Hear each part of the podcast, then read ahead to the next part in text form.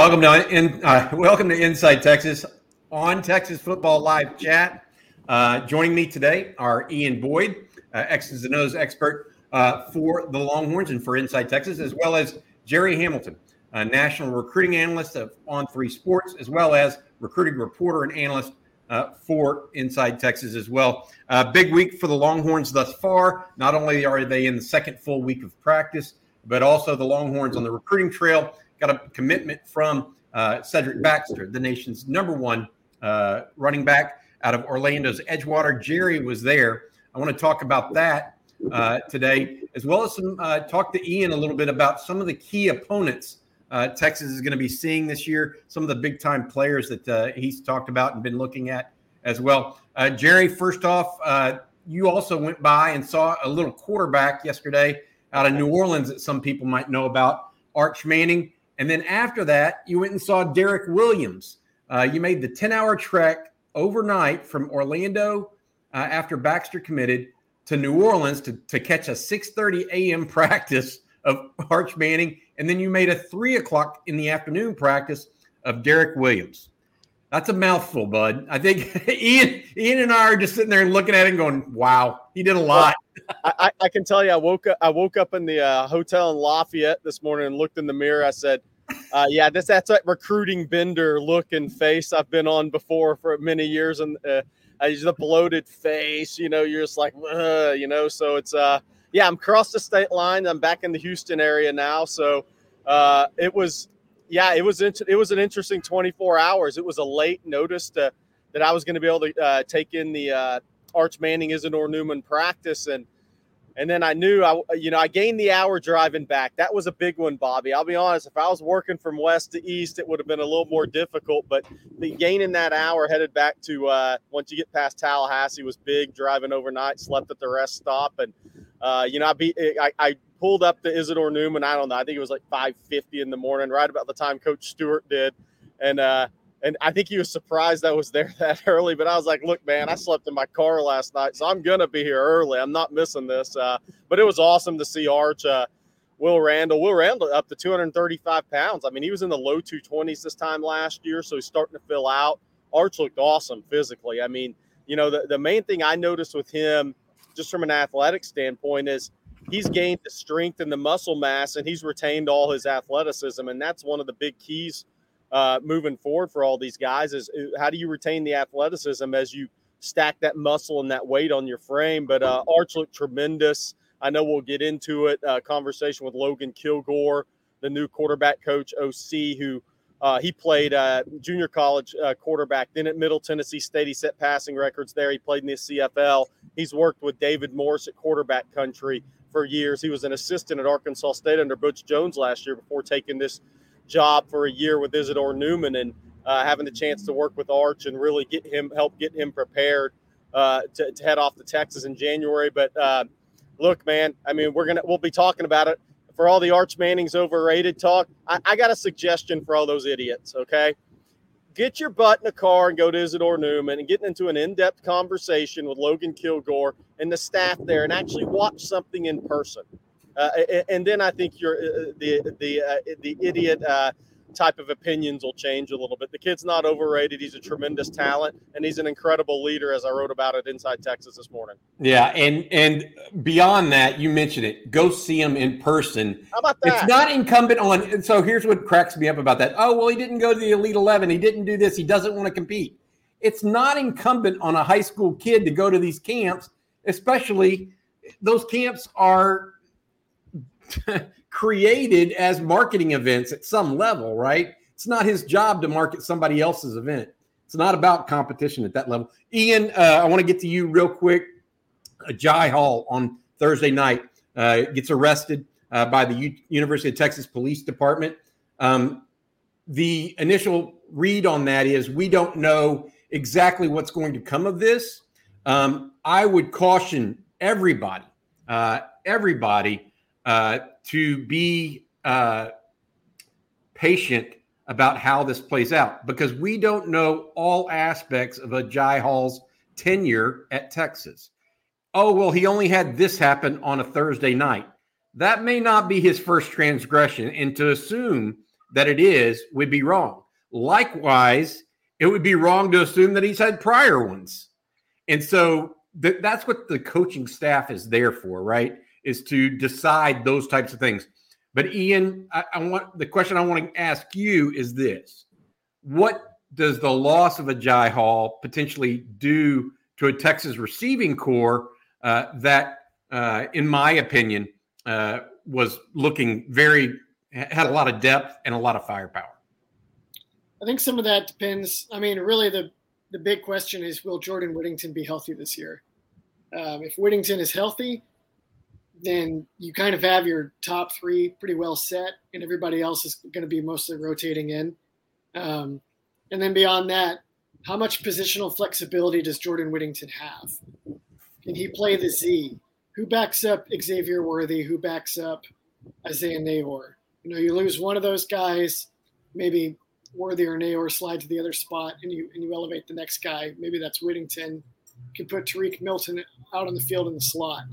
Um, but another day is here, and you're ready for it. What to wear? Check. Breakfast, lunch, and dinner? Check.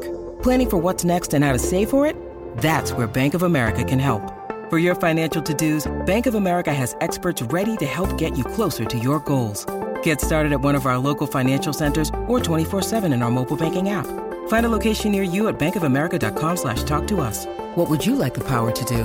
Mobile banking requires downloading the app and is only available for select devices. Message and data rates may apply. Bank of America and a member FDIC. It's really, it's really about depth outside because there's only so many guys that have the sort of size and athleticism and ability to get down the field, um, you know, in the world, certainly on this, on this campus and on this roster.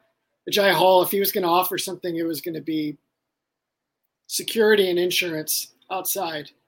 Um, let, let me ask you this though. So take if I uh, Jai Hall for whatever reason is off the team, not something we can confirm, deny at this point. We just we simply don't know as reporters, and we're not going to go out that ledge saying that he's this or that.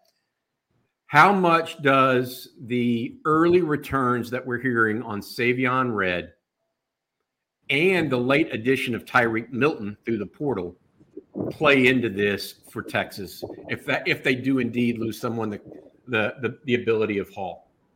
Well, I'd be curious to hear Jerry's opinion on Red uh, and what he saw of him in, in, high school. But Tarique Milton for sure is uh, he played outside at Iowa State. His best year he played outside, uh, but he was limited against top teams that had cornerbacks of a quality that he couldn't just run by because he's fast.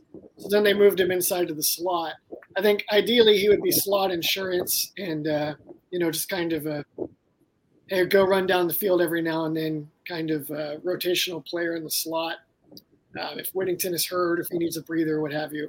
If he has to be a solution outside because Neyor or Worthy, you know, need a breather, something happens, um, I I don't know how much that helps. And then I'd be curious to hear what Jerry has to say about Red. Yeah, yeah Jerry. Yeah, on on Agiye Hall, he, here was my take when uh, he transferred to Texas. First off, what he brings to a program is the strikes fear in you athletic ability. Right, Bobby could can instantly beat man coverage and can scare a defensive coordinator with his ability to get over the top. Um, and he's never been a consistent ball catcher or ball winner. I mean, even though he's got an unbelievable wingspan and catch radius, he's just always had, I, whether it's concentration issues, doesn't really get his hands up. Um, he's always had issues with consistency catching a football. So when he transferred to Texas, my thing with him was uh, he's just going to strike a little fear uh, because uh, you know the athlete he is at that height and that ability to win and get vertical instantly and what that does to help open up the field for other guys. So if he isn't uh, on the field this year, I think that's what you miss with him. And he could go, he's a guy that catch 13 passes for 300 yards and score five touchdowns. And he does a lot more than that just because of how he scares you and what he can do to help other guys. So I, I don't think that's easily replaced. Like Savion Red to me, um, he, he's not he's not going to uh, ta- ever take the top off a of defense. He's going to be a ball winner, especially in traffic. He's going to block. He is going to do all those things from a physical standpoint to win. Um, and, and, he's going to be a tremendous traffic player, I believe, and and a guy that you can move around a lot. He's got a lot of football IQ about him and, and just that competitive fire a body type similar to Quan Cosby, I would say, for the Texas fans who haven't seen Red. Uh, that's kind of who he's built like, a little thicker in the lower body, but there aren't a lot of receivers that are built like running back. So you kind of, it's hard to pick out a guy that for sure Savion Red looks like. Maybe Josh Re- uh, Reed from Rayne at LSU way back in the day, who was a running back that transitioned the wide receiver that saw that running back body. So that's kind of what Savion Red is as a prospect. But I can tell you this: if the ball's in his area code, he is going to fight all three of us for the ball. Um, Jerry, uh, what what? So Red, uh, and I didn't even mention Brenen Thompson, who's more. And, and, Eric likes to use the term vertical slot because he can get deep, right? Um, yeah. You know, and I, I I think that's a great. That's an apt term uh, for it. You know, that's the guy that can beat you down the seam really badly, right? uh, or take an outside like a bubble to the outside and, and really make something happen. Um, I, I, see I see what both you guys are saying. Red's just to, to, Ian's point. What's the difference? Well, the difference is at the big time speed over the top, uh, and so it does it, it uh, uh forces Texas to do some stuff. Jerry, I had another question for you. Hey, on, uh, a, and, on Agiye Hall, uh, Joe just did hear that from Bianco that Texas will have a statement about Agiye Hall later today. So we'll we'll see what we'll have a lot more information one way or the other pretty soon. Yeah, good deal. Breaking news from uh, Joe Cook of InsideTexas.com, the beat reporter for Inside Texas, uh, revealing that information here live. Uh, you know, look, uh, guys, I, I feel comfortable in saying that Texas has a deep wide receiver room, but difference makers or guys that can scare other teams are few and far between there's a lot of guys on a football team. There's not many dudes. Um, and I'm not saying that that Agiye Hall uh, necessarily is consistent enough to be a great player per se, but he, he does put a little fear in you. So if he does end up being off the team, it's it's an issue. Um, we have some other uh, questions uh, that uh, we've got to get into right now uh, from uh, this Q and A. We're going to do a weekly Q and A on recruiting and the team every Friday. Uh, Jerry, you went down to Florida this week. A lot of people are asking, both on Inside Texas and here on the on the message streams uh, that we're getting, about uh, what about the other kids in Florida outside of Peyton Kirkland and yep. of course Cedric Baxter. So that means Damon Wilson, uh, the edge out of Venice, Florida, and Jordan Hall, the defensive tackle, defensive end type out of uh, Jacksonville. Yeah, I'll, I'll, go real run through it real quick. Uh, Monday went to Venice High for practice.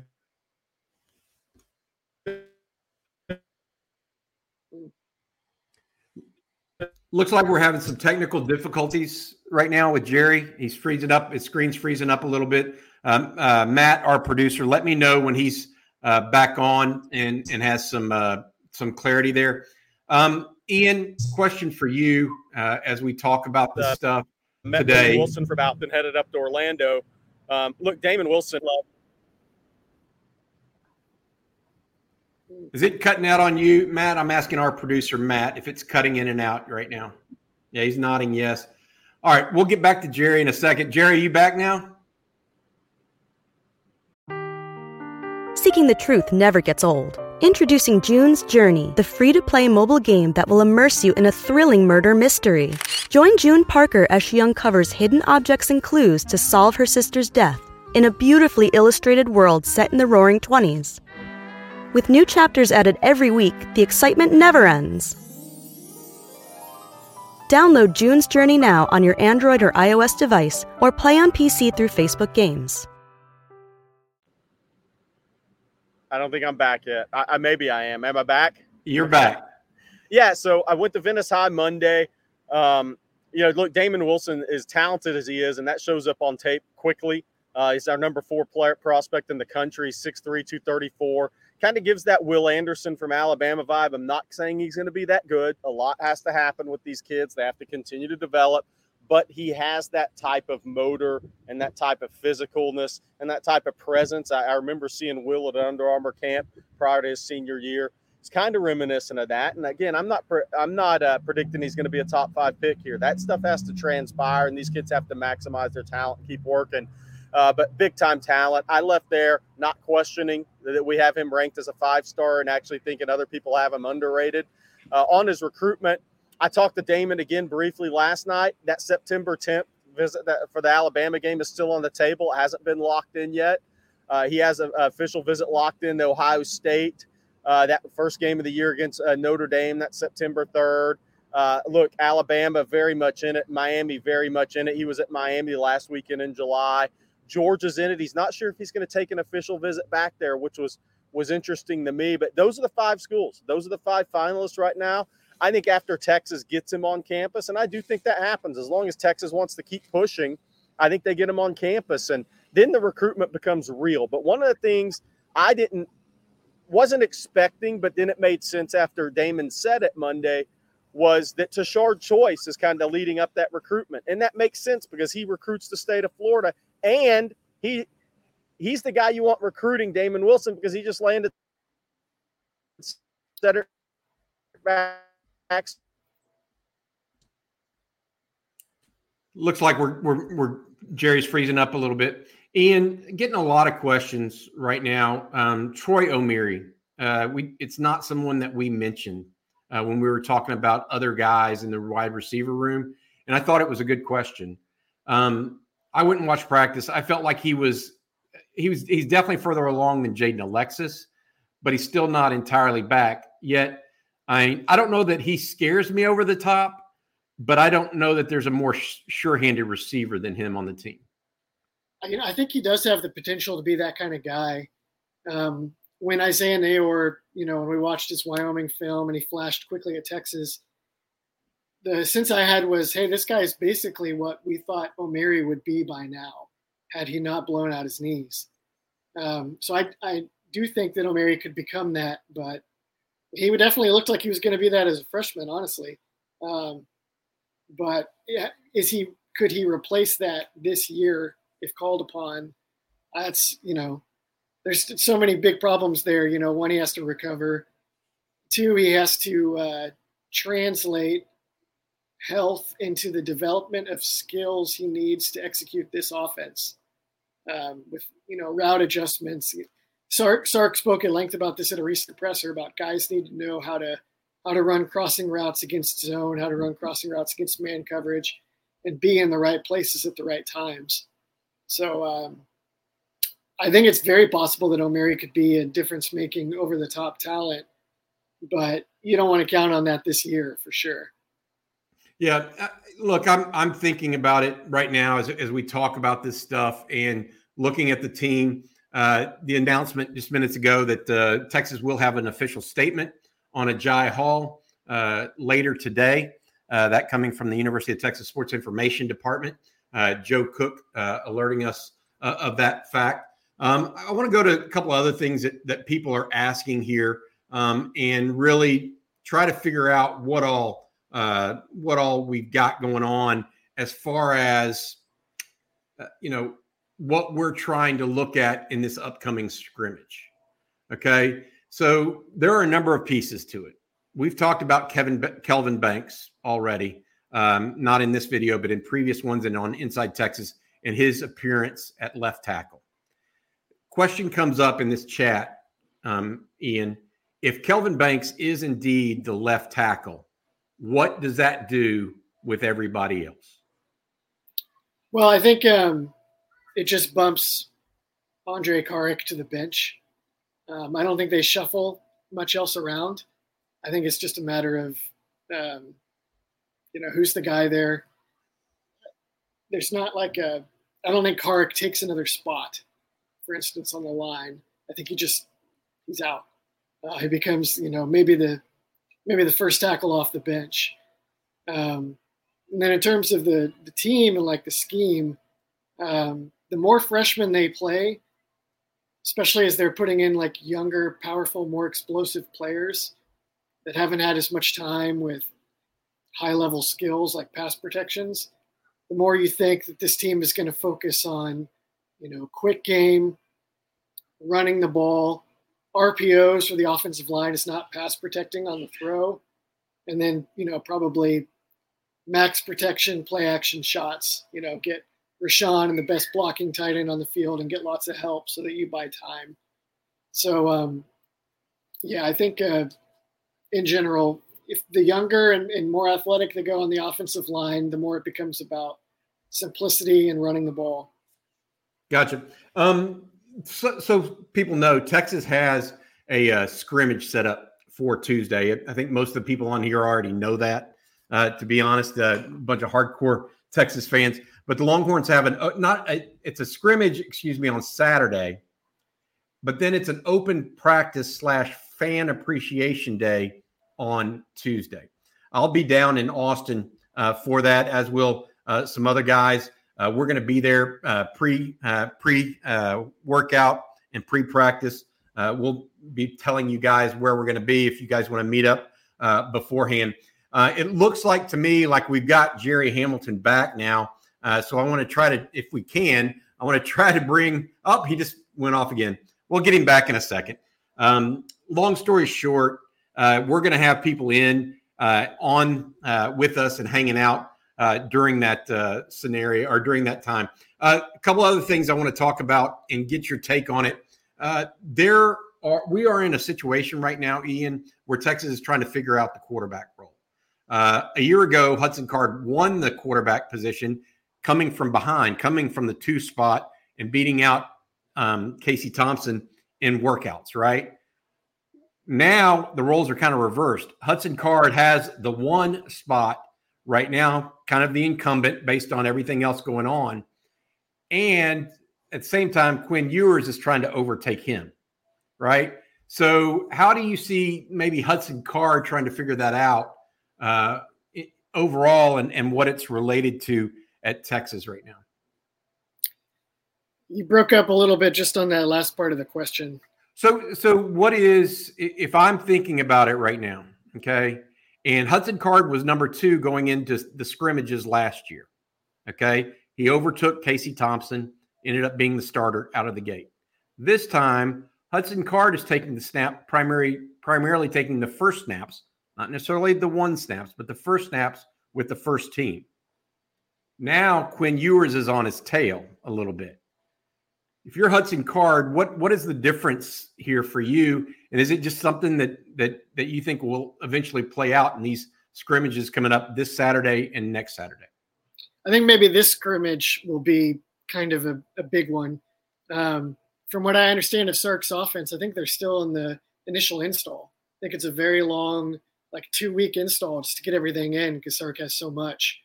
So I, I get the sense from you know how he's handled some of the other positions that he kind of has the seniority based pecking order in the initial install, scrimmage, figure out who the real guys are, and then from there focus on, you know, who the who the real talents are and playing to their strengths.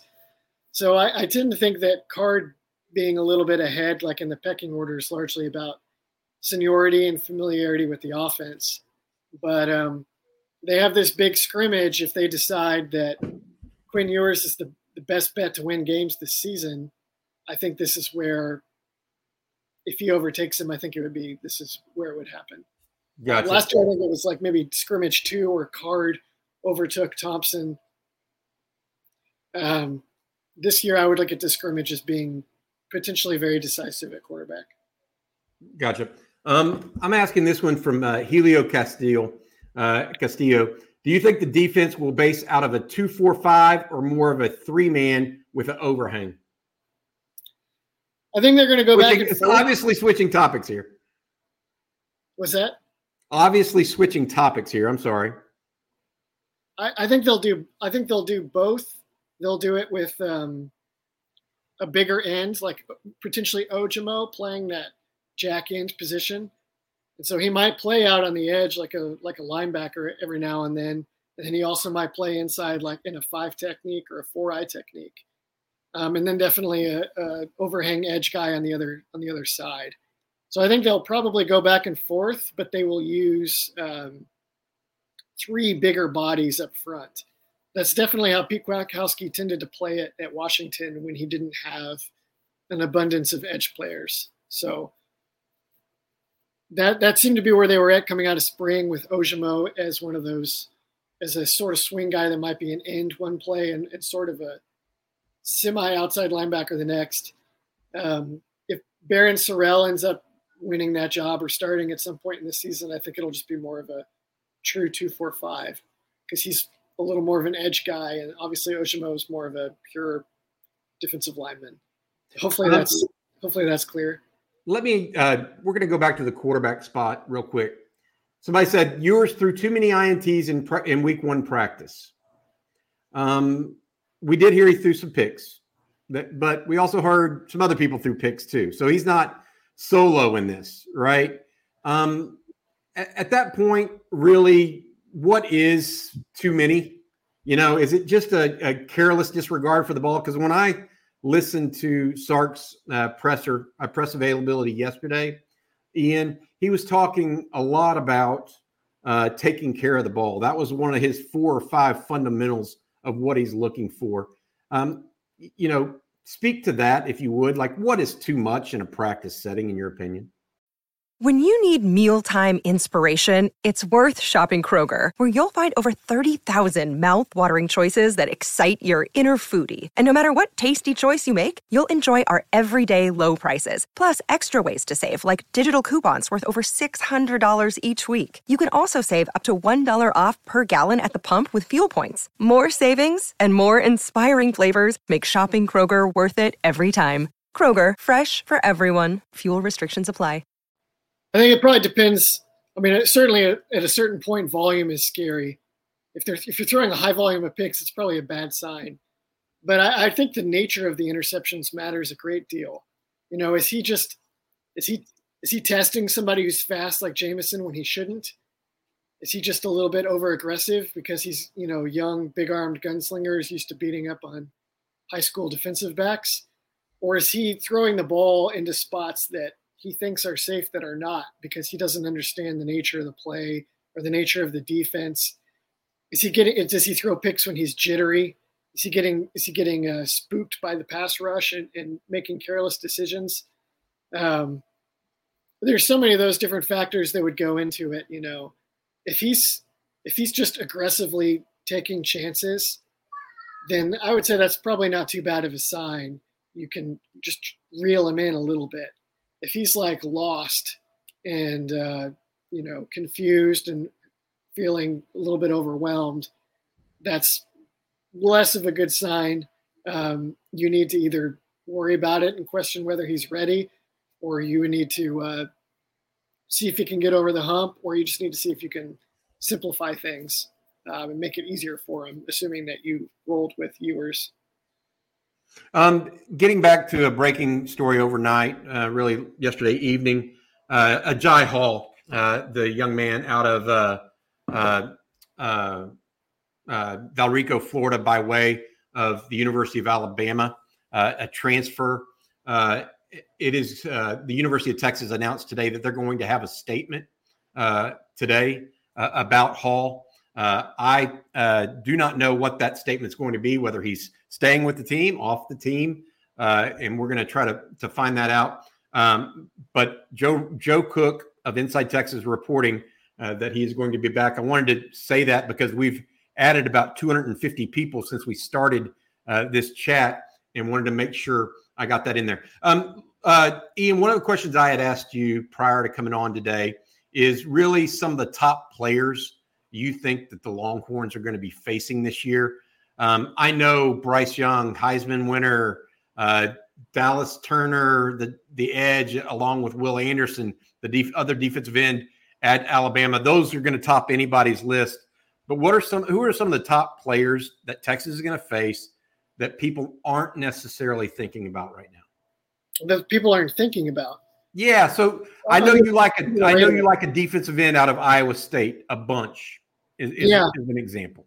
Yeah, Will McDonald is the defensive end at Iowa State. He's their primary pass rusher.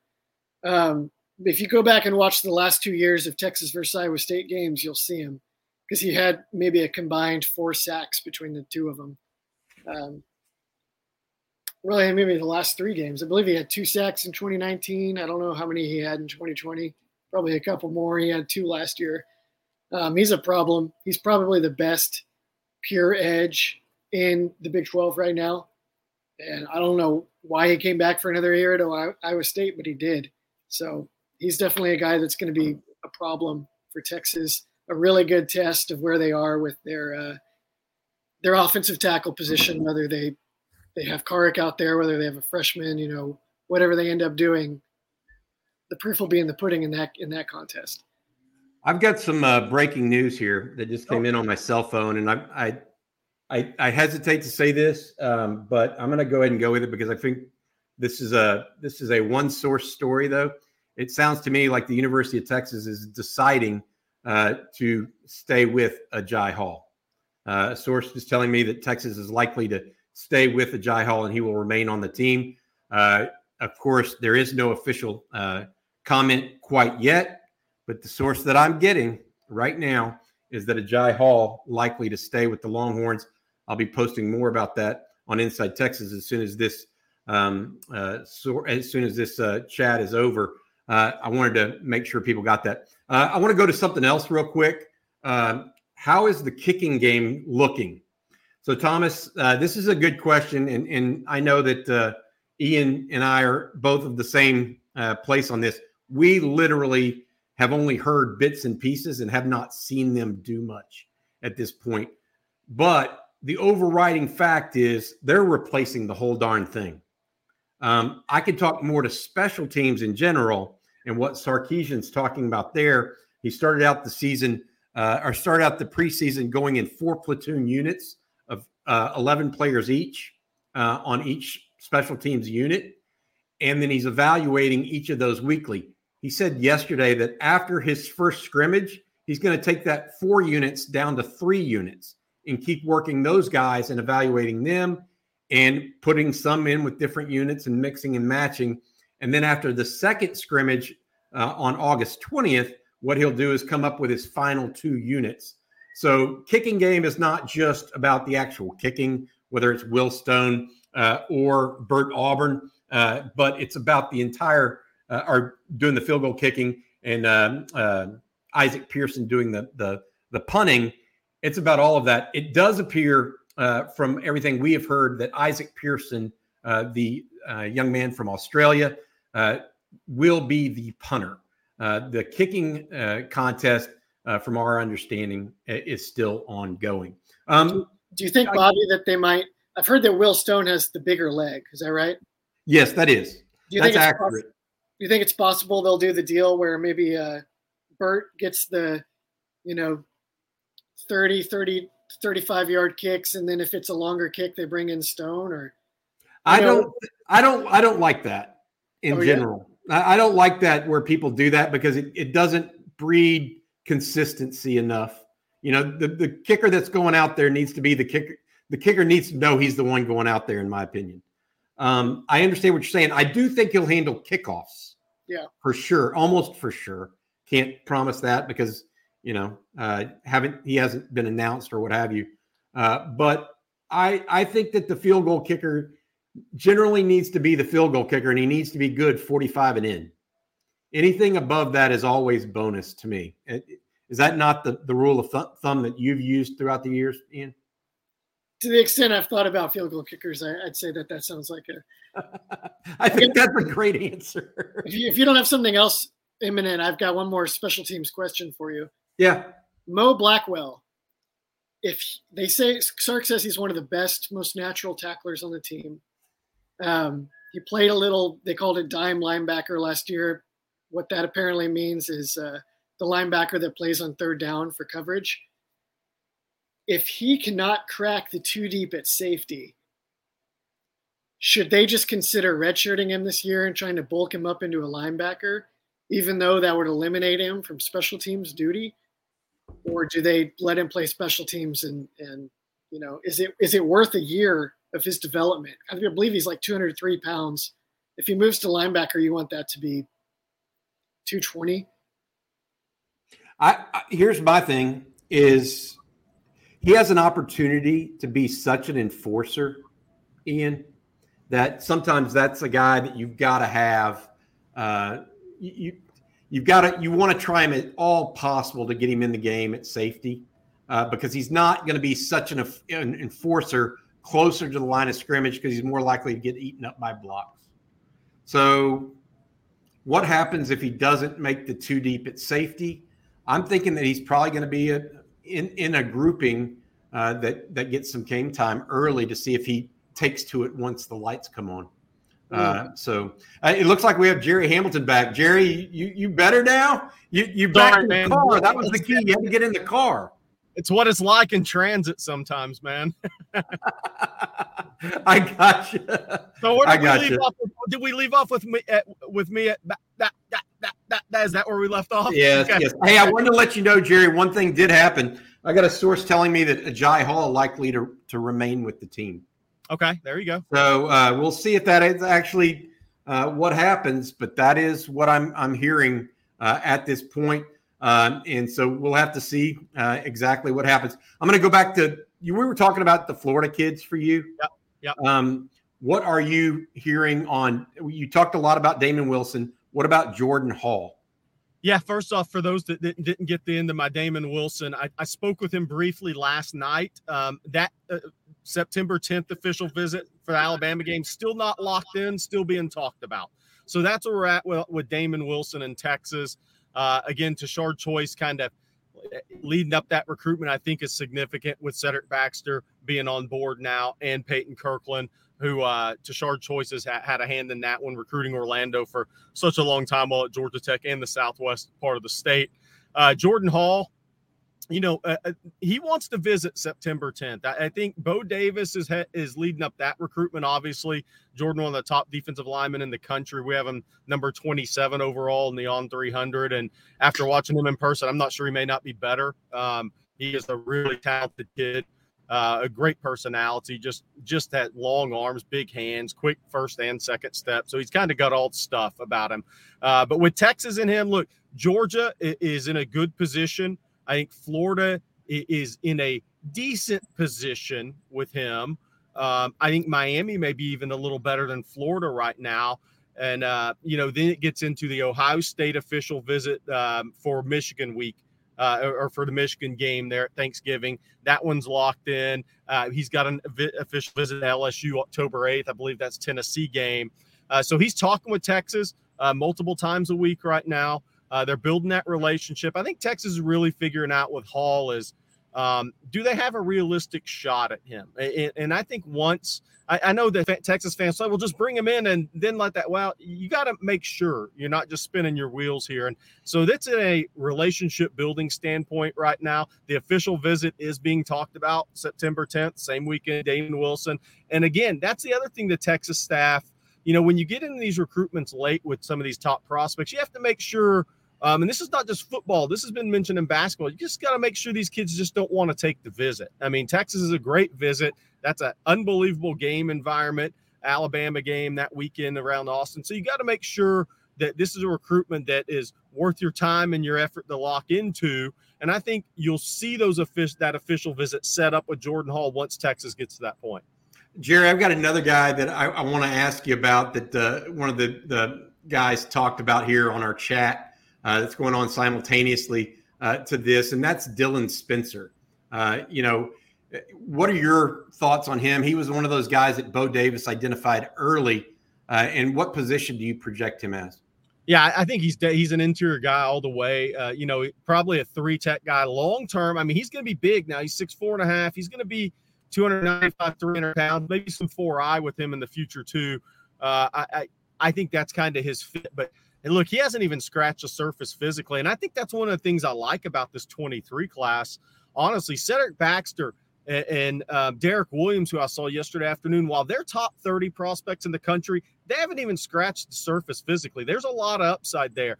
And when you look at guys in this class with upside, Dylan Spencer's one of those. And and look, he started his high school career at West Orange. He moved to KD Taylor, so sophomore, then CE King last year. This will be the first time he's had real high school structure uh, for more than a one year period of time. And I think you're going to see a guy become a, a much better player as a senior. But I can say this outside of what Texas thinks about Dylan Spencer, his name was brought up to me multiple times this spring when other college coaches went through. Um, and he's a guy that, you know, I know LSU had interest in. I, every school that's come through CE King during the spring uh, showed interest in Dylan Spencer. So he's one of those guys now that he's in, in, in the same environment and he's in the weight and he's in a strength and conditioning program there at CE King for a, a period of time. And those college coaches came through and they really like where he could go as a prospect. So I think it's a steal early on. I think initially he committed to Texas over Houston. And so people were wondering, well, how good is he? Did Texas take him too early? But I think it's a pretty strong uh, early evaluation by Bo Davis. Um, Jerry, uh, you mentioned those guys that are high ceiling guys um, that haven't been fully tapped. And, and, you mentioned that not only is Cedric Baxter that way, but those guys down in Florida that you saw, you feel you feel there. Derek Williams, who you saw yesterday, I know you feel like that. Any other of the uh, I think 21 commitments now, or is it 22 commitments that Texas has um, that you feel similarly to Spencer, the guys from Florida, and uh, Derek Williams? Yeah, yeah. First, I want to start with Derek Williams because I think I got cut off right before I was going to get into seeing him yesterday, and then I'll get to those guys with that upside because there are quite a few in the class. Look, the it, the most interesting thing, and this is why you make the school visits, and Bobby uh, knows this from his years doing this, is one thing I learned about Derek Williams that I did not know until yesterday is his father's between six five and six six, and his mother's between five eleven and six feet tall. Okay. He doesn't turn 18 until January. So right now, I went out there and watched Derek Williams as a six foot and a half, 180, 183 pound safety uh, with long arms. But then after talking to the staff, you say, okay, how big can this kid get? Where can this kid go physically? And I can tell you that Ryan Antoine, the head coach at Westgate, told me yesterday, he said, I'm not going to be surprised if this kid's not 6'2, 6'3, 230 pounds one day. So you're talking about a total different prospect. And by the way, how physical is Derek Williams? They played against TreVonte Citizen, uh, Lake Charles Prep last season. TreVonte Citizen's turning heads at Miami. He's a future NFL running back. Derek Williams knocked him out in the first quarter. Done. Citizen didn't come back in the game. Okay. That's a six foot, 215, 220 pound senior Derek Williams is hitting. So he already hits like he's 230. The question is, how big's the kid going to get? But he's explosive in his movement. He's a twitched up kid. He's he's interesting because you talk to him, he's shy, he's reserved, but then when it's time to play football, he has a different voice out there with his teammates. And man, is he physical on Friday nights. When those pads come on, he is a physical player. And I can tell you this the Westgate staff, they had Kayshon Boutte a couple of years ago, who we had in the Under Armour game when I was at ESPN. And they're like, NFL players, both these guys, no question in their mind. And Boutte obviously will be drafted after this season pretty highly. Uh, and they put Derek Williams right there with him as a talent. Um, then any other upside guys in this class, you know, I think there's a lot on the offensive line in this class, which is interesting. You know, the 2022 offensive line class is going to be the class of guys. Kelvin Banks is going to start at left tackle. I mean, I've been saying it since he signed. I don't, I don't really care. He's going to start. Is it game one, two, three, or four? I don't care. He's going to start. Um, and and if he keeps mauling guys in practice, it may be game one. Uh, but then you have DJ Campbell, who will play, Cam Williams, who's physically going to be ready to play. The 23 class, a Trevor Goosby guy, he'll take a year when he gets to Texas, and he's going to look so much different physically than he does now. Um, he's a guy who's six six six and a third, you know, maybe 275 right now. He's going to pack on 20, 30 pounds in a year pretty easily. Uh, Jaden Chapman has physical upside. Andre Cojoe is still 16 years old. He's a young kid whose body's going to be reshaped pretty quickly under Torre Becton. So when you look at this 2023 class, the offensive line guys have a long way to go to reach their ceilings physically, where this 2022 class came in as already some really large human beings or maybe farther ahead in in that uh, from that standpoint. So this class, uh, Sydir Mitchell's got a ton of upside. As, as we're scrolling through the list, I mean, Sydir's a guy who was 355, 360 pounds a year ago. He's down in the around 330 range, um, and he's a guy who can continue to reshape his body. And he's already got all the tools and the skill set. But once he continues to get stronger and reshape that body, he's an early enrollee. Ced Baxter's an early enrollee. I mean, some of these guys with that upside, they're early enrollees where uh, last year only one offensive lineman was an early enroll, even though there were a lot of other guys. So some of these upside guys are, are going to get to Texas in January, and I think that's going to make a huge difference for those guys getting on the field quick. There's two in a row or three in a row, really, that I think are, are, are upside guys. Spencer Shannon is yes. a he's an inline tight end type body build, plays a lot of flex at modern day, uh, but I feel like he's got some Billy Walton at South Oak Cliff is another one. Yep. Yeah, no doubt. Spencer Shannon's one. I should have brought that one up. I think that's a great call. Um, look, I mean, more of a baseball, basketball guy transitioning to football. How many times do we hear that nowadays? But he's a guy who's not even close uh, physically to to his ceiling, and he's already a kid who has physicality as a kid who's playing undersized, which I think is a very strong sign for his future. Uh, but then Billy Walton, seeing him at Malik Muhammad's uh, uh, commitment ceremony, 100% right. He's got 25, 30 pounds he can put on that frame and do it where it's proportioned well. A lot of upside there. And I'll tell you what, that's a kid who he's not ranked and he's not going to be ranked as high as a lot of kids in this class. Uh, uh, but he is a guy who has a little something to him. When you talk to him, you kind of get that impression. Uh, physical, the, the step up in physical football play from high school to college isn't going to be an issue with him. It's just going to be about getting stronger. Jerry, a couple of pass rush questions with some of these guys. Yeah. Can you see can you see Derek Williams growing into a buck like Overshown might do? You know, that was that's interesting, Ian. I mean, I, I can't rule that out. When, when I heard how big his his parents are and, yeah. and some family members, and that he hasn't turned 18 yet, I mean, you know, is is he going to grow into that? Because look, DeMarvion Overshown was a free safety in the Under Armour All America game, and I mean, he hit like Steve Atwater at that age. Boy, I'll tell you. But he's a guy who's transitioned, and he's taller at the same age, obviously, than Derek Williams. But I think he was also a little bit of an older kid. So I I think you I think that's on the table uh, for Derek Williams if if he hits a you know inch inch and a half growth spurt here in the next uh, few months to a year. I, I, think it's potential with him, but I'll tell you what, it's going to be hard for me to move him off of safety because he's so instinctive, he's so natural, he's such a playmaker back there. But his body may take it a different direction. Then you mentioned you think Kelvin Banks, he's going to be the guy. Yeah. When you're look when you're looking at these tackles in high school, you know they don't necessarily. Some of them play in pass heavy offenses, but some of them do not. Um, how are you evaluating these guys for for being a tackle? What do you look for? Yeah, you know, Kelvin Banks was a, one of the easier ones uh, for me, and I'll tell you this: and Kenny Harrison, former Texas fullback, running back, as the head coach at Summer Creek. He was also the head coach or offensive coordinator when Jamaal Charles came out of Port Arthur. So he's a guy I've watched for a long time, right? Um, Kelvin came out ahead in pass pro because Kenny's such a good offensive coach, right? And I think most of the times that's where those guys struggle uh, is in the pass pro early on. But for me, what I look at, uh, Ian, it obviously it starts with feet, feet and ankle flexion. Offensive tackle, I mean, it, any athlete's got to have great feet. Don't get me wrong, to be a really high level kid. Uh, he had the feet, he had the ankle flexion, he had the knee bend, he had some pop, and he could really uncoil on his hips on guys as he got older. Uh, he had enough arm length. He's an 80 plus wingspan guy. He's a 10 inch hand plus guy. Uh, but to me, the big thing with these guys, you know, and I remember watching Laremy Tunsil at camps way back is the reactive and the body quickness are so big for me when I look at these guys because you know, and you sometimes you only see that in a camp setting without pads on because they're going against it's like an AAU basketball setting. You're going against the guy lined up in a drill which is made for the defense to win. But if you react, your body reacts uh, with quickness and your feet react with quickness. Uh, that tells a lot to me. Um, you know, I remember Kelvin was always strong in that scenario in the camp setting. Tommy Brockermeyer was unbelievable in that setting before he started getting injuries that have really cost him and set him back. But that's what I really those are the things I look for. And then obviously in I the maybe the biggest piece out the biggest piece outside the, the skill set is when you talk to a guy, what's their mentality? I mean, you know, are, are those guys, is it a guy that you say, okay, one, yes, he can handle uh, everything playing a left tackle position in college. And two, do you get that sense that physically he's going to answer the bell early on. And I can tell you with Kelvin Banks, I, he checked every box as a senior in high school for me.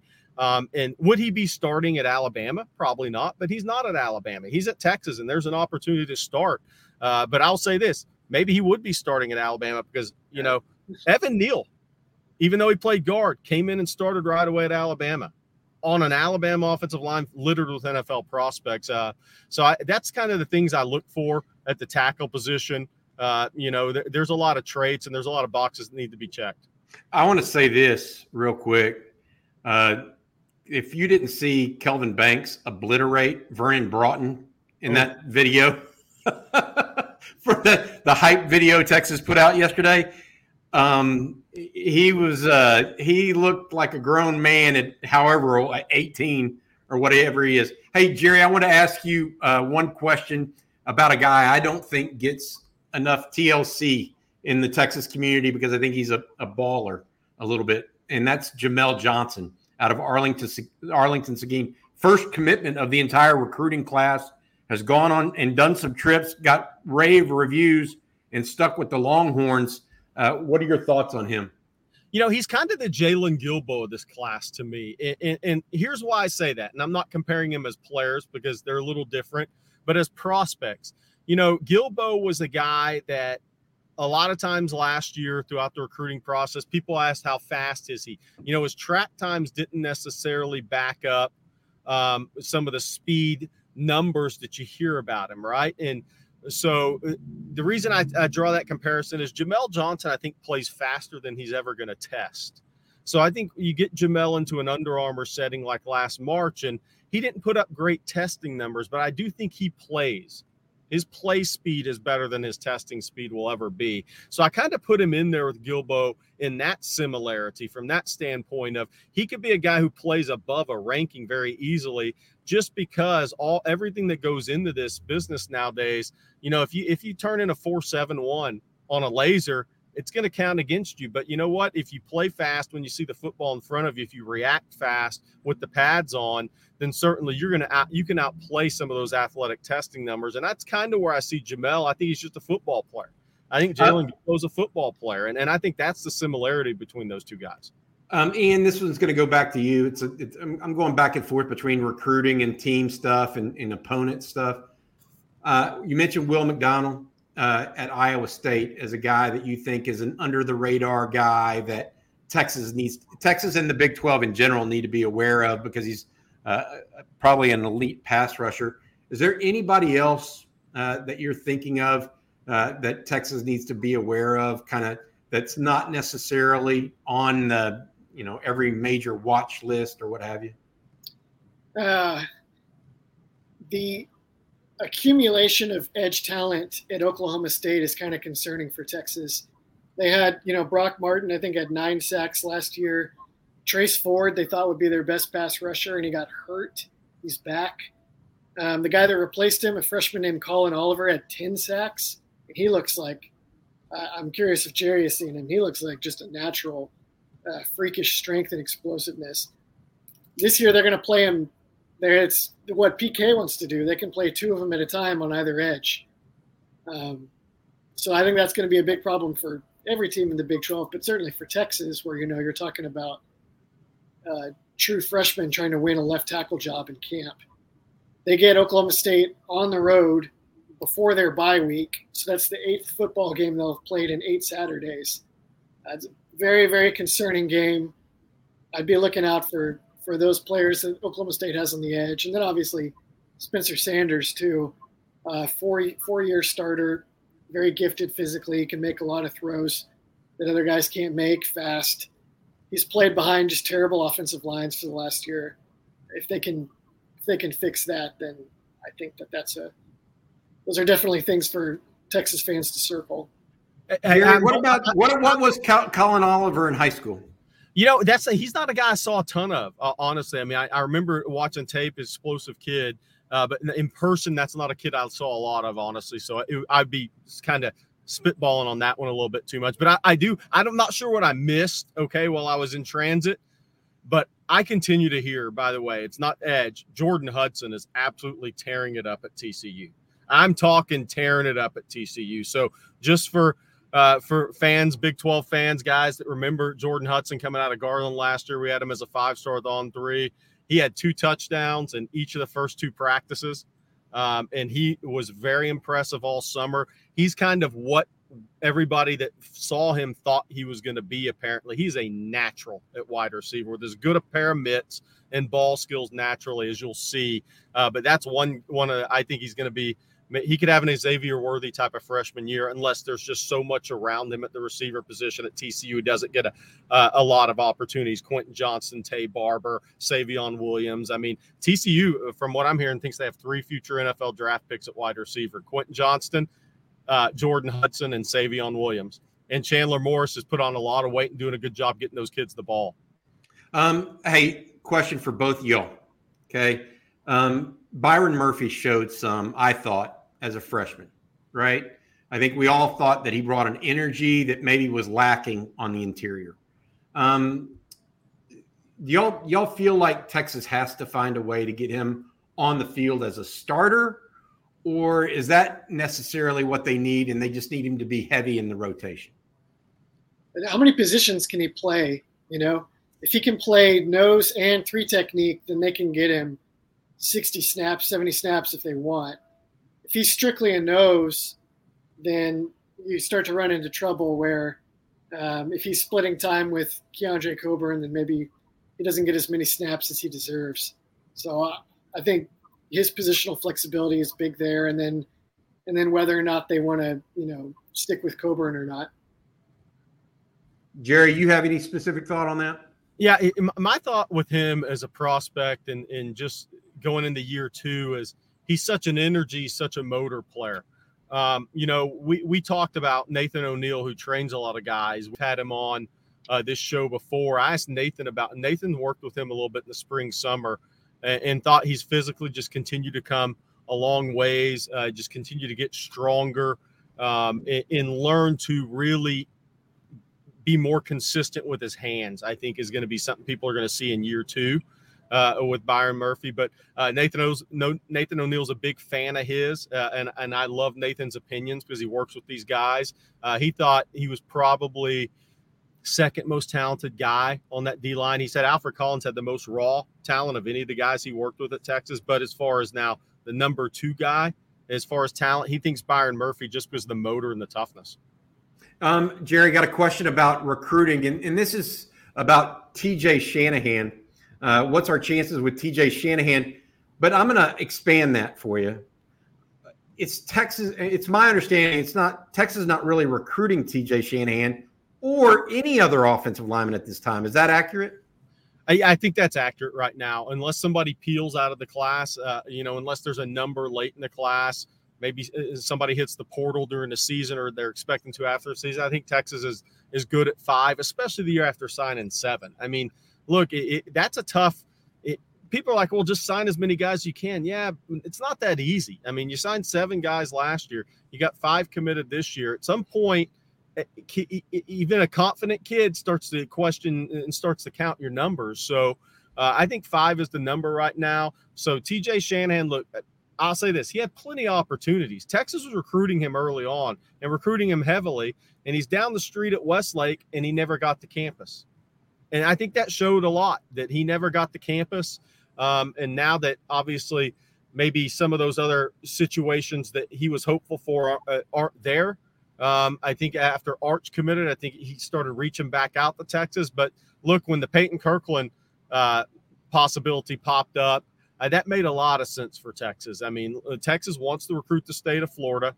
Uh, Peyton Kirkland is that big human, that large human uh, that Kyle Flood's looking for, and um, and good friends with you know friends with Cedric Baxter and some of those other guys. Tashard Choice already was had been recruiting him at Georgia Tech. I think a lot of things fell in place with Peyton Kirkland in Texas. But look, that's the one thing to remember about the uh, recruiting guys. Um, for the people that are watching this is the, these kids have plenty of opportunities to come to campus and show a coaching staff that they're interested. Sit down, have real conversations about recruiting and, uh, and about football with these staffs. And if you choose not to, it's hard to blame a staff for going a different direction, especially when you live eight miles away. Um, an update for those listening: uh, Agiye Hall was arrested overnight, uh, actually yesterday evening, by the University of Texas Police Department. Um, his status with the team an official announcement is supposed to be made by the university later today or by the football team later today. I am hearing from a source that Hall is expected to stay with the team, or whether I don't know if they're going to suspend him uh, for a while or what have you. But he's supposed to stay in school uh, and still be on the team. We'll see if that source is accurate. Uh, he has not been wrong yet, um, so we'll see if uh, that that uh, follows through as expected. Um, Ian, I, am talking. You know, we're looking forward to. We're about three weeks out from the first game, right? Um, Louisiana Monroe comes to town. They're not very good, right? he just nods his head. he like, yes. Um, is there anything that they're decent at, or are they just patently just one of those teams that you know they got a tough life ahead of them. Sounds like they have a tough life ahead. I think they lost their defensive coordinator.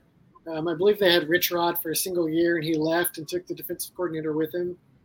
Um, they played. They applied a lot of pressure last year with the secondary that was uh, hit by graduation, and um, you know they will they will run the ball. They will run some spread option stuff from the shotgun, and that's always a good little barometer for your defense and whether guys understand where they're supposed to be or not.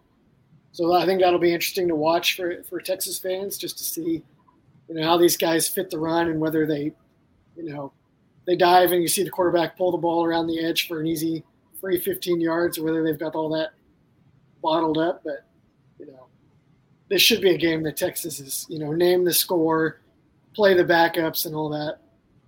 The biggest problem with the, uh, ULM, Bobby, is uh, the, one of the things I look at with some of these uh, group of five schools in these towns is there's too many current players that wear a Neville or West Monroe uniform that would start for them. That's their problem. Holy cow! Yeah, well, They're, I mean, from a talent standpoint, I mean that's kind of you know. Well, I, when you're Zalance Heard starts for a lot of people, though. All right, I mean, so there. Let's be clear about that. Hey, uh, Jerry, and, and I'm going to get Matt, our producer, to cue up that uh, Arch Manning play from yesterday as we we uh, kind of wind down here. Got a couple more questions I want to get in, uh, but uh, you're for the people that didn't catch the beginning of this broadcast, you're you came out pretty strong and said, look, people that that downgrade or think uh, Arch Manning is not legit as a prospect, they need their head examined, basically. Um, tell the folks really what you saw and, and your over what overall uh, feeling coming out of that visit.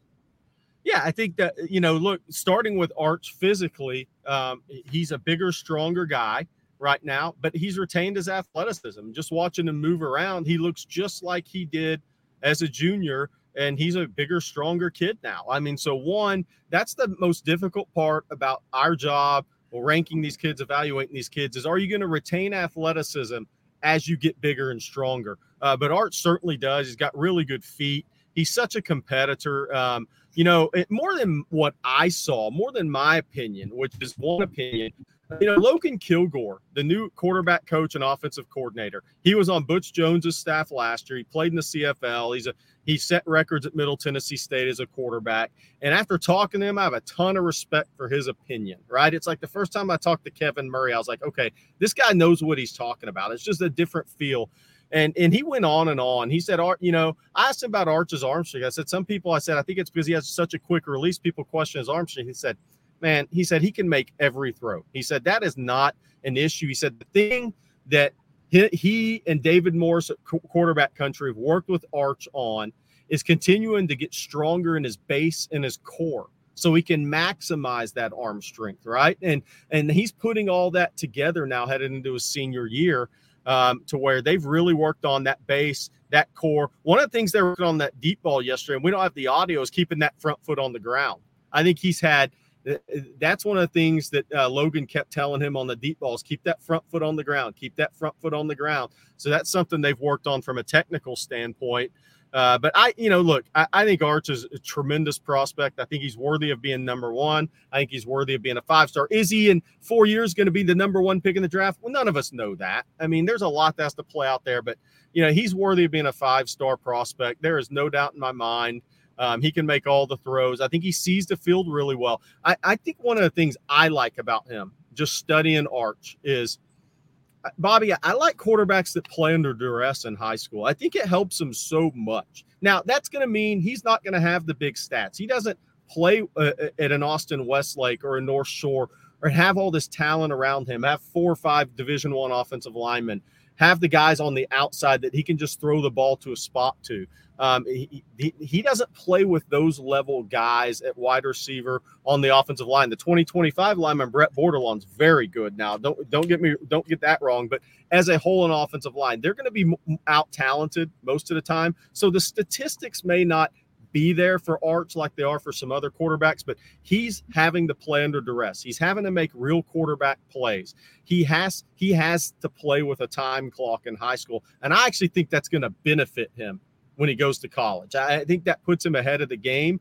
Um, and some people are like, well, he hasn't thrown with fast receivers. That's not going to take a kid like this a lot of time. Okay. He, he sees the field. He's a naturally accurate quarterback. Um, and, you know, uh, Logan Kilgore went on and on about that, just the, the anticipation, that accuracy naturally, and just how good of a natural passer he is. But I like that he plays under duress, Bobby. I think that helps him so much. I, have got to say this. Um, I, somebody told me the the stat, and Ian, you can you can uh, think about this stat. There have been 56 Super Bowls, right? I think that's the number. 34 of them have been won by t- just 12 quarterbacks. So two of those 12 are Mannings. so I just I just want everybody to understand that you can talk about all this other stuff not mattering, uh, but if anybody were to ask you right now of all this group, who's most likely to win a Super Bowl of this high of these high school quarterbacks, and you don't think it's Arch Manning, I, I don't know really what to tell you. I I, I mean I, I think you're wrong is what I would tell you. I guess. I noticed too in the in the video what you said, Jerry, about keeping his front foot on the ground. I immediately started seeing uh, Peyton Manning highlights in my head, and I noticed that's exactly what he does what is the benefit of that? Is that is that relate to accuracy on the deep ball? What, what is? Yeah, yeah, that, that's accuracy. Accuracy on the deep ball, and that's part of your transition. You know, where you're not stuck on your backside, on your back foot, um, and balance, staying balanced and rhythm throughout the throw. All right, I've got I've got one more card to get, work on. Get Hudson Card in that drill. Hold on a second. I've got one last recruiting question uh, for Jerry. Is uh, Damon Wilson a pipe dream? Look, I, I, I I'm a broken record of all these national guys uh, uh, that, uh, any program recruits until they make it to campus. I don't want to say it's a pipe dream; it's a long shot. Look, the, it's only a pipe dream if if we're telling you Texas is trying to recruit this guy and the kid's not answering the phone. Okay, but there's conversations being had, visit dates are being talked about, so it's not a pipe dream, but it is a long shot until a kid gets on campus. Damon Wilson's never been to Texas. Jordan Hall's never been to Texas, and that's why I'm that's why I'm like, look, here's where we're at with the recruitment. The conversations are happening. Official visit dates are being talked about. When that kid steps on campus, then my my opinion starts to change because here's here's we talked about this on the show a few days ago. Bobby and I did. Here's the negative right now for Texas is Damon Wilson, Jordan Hall, these guys have been to Georgia more than once. They've been to Miami more than once. They've been to Alabama more than once, or Ohio State. They've been to all these places. So, from that standpoint, you could look at it and say, man, you know, Texas is really behind on these guys. I don't know if they can make up the ground. Here's the total flip side of that argument, though, or that discussion. It's not argument, it's a discussion. Because those kids have been to all those schools multiple times, they already know everything. They, they've been there. They've asked the questions. They've been there in the summer. They've been there on a game day. They have all these experience at these universities. Then you have a chance to really wow a kid. He's never been on campus before. Say Damon Wilson visits the Alabama weekend. Deuce Robinson visits the Alabama weekend. It the outcome of the game, Alabama's favored. They should win the game, but the city, the vibe, uh, everything going on around the university, the program. Arch Manning's in town. All the commitments are in town. A lot of top 24s are in town. It's not just about the win or loss in that scenario. It's about what does the whole vibe of the town, the city, the university, uh, the fan base, and it's going to be upbeat. It's going to be excited. That they're going to be seeing Damon Wilson, Jordan Hall, Deuce Robinson, all these guys you're trying to recruit late. They're going to see freshmen on the field. They're going to see Kelvin Banks at left tackle they're going to see a lot of these kids in the 2022 class playing and the portal guys having an impact, an Isaiah Neyor. So these kids are going to come in, they're going to see a great vibe, and they're going to say, okay, the young guys are playing. I can go play there. I can go have an impact there. So there's that's the that's the positive. Uh, going with the negative is you know Texas has to work from behind, but when these kids have never been on campus, you have a chance to really wow them if you get them in the right weekend and get in the thick of the race. Yeah, I, I, I tend to agree that it's it's not recruiting is always nuanced. First of all, uh, these kids, I, will never forget Ahmad Brooks, who I, have known since he was in high school, the former Texas player, uh, broadcaster. He visited Texas for Route 66. If Texas fans know what that is, it was the end of the end for John Mackovic UCLA came to Texas and beat Texas 66 to 3. It was the worst defeat in Texas football history to that point. Um, and so I'll never forget what Ahmad said subsequent to that. When Mack Brown arrived later that year, he went to Texas and said, You know what I think? I think I can stay close to home and play early. And so don't think that getting beat bad is always a negative. Obviously, you don't want it to happen. Uh, but, you know, you can never go so far. Ahmad, by the way, was committed to Colorado initially and then committed to Texas later. Um, Jerry, thank you for your time. Ian Boyd, thank you for your time. Both of us, are all of us, write for InsideTexas.com, which is the number one source on Longhorn football and recruiting. Uh, Jerry was all over the map this week in Florida and Louisiana, seeing the top players. Justin Wells is on his way to Cop Co- Copperas Cove today to see the number one offensive lineman uh, for 2024. Uh, so we're we're on we're working we're on the road trying to get information to you. Uh, joe cook is at every press conference and every media and practice availability. Eric nahlin uh, behind the scenes along with paul wadlington. Uh, it is uh, it is a work that we all love to do. So for ian boyd and jerry hamilton we appreciate you guys. I appreciate you guys being here with me today uh, also a programming note we will be doing these chats each and every week on fridays at 11 o'clock we like to do them before people try to go to lunch. A lot of times on Fridays, get a little lunchtime uh, break, and then we'll ho- we'll post it so you can see the recap as well. Uh, another thing, I'm speaking with Paul Wadlington uh, for a uh, episode of On Texas Football uh, that I'll post tomorrow morning. Uh, so for Jerry, Ian, thank you from Inside Texas and On Texas Football for watching. I'm Bobby Burton.